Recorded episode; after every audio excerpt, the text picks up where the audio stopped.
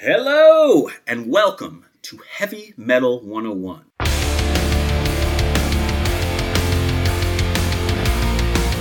This is a podcast where we're going to investigate the history and the repertoire of one of music's most oft maligned and misunderstood genres through the eyes of myself, something of an expert, a musical dork of the heavy metal persuasion, and my colleague and good buddy, John.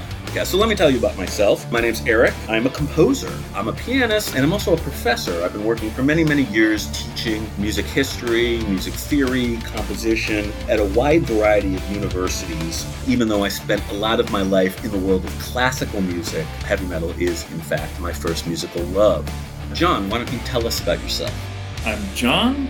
I am also a classical musician. I'm a conductor. I, I don't know anything at all about metal and walking into this completely and woefully unprepared.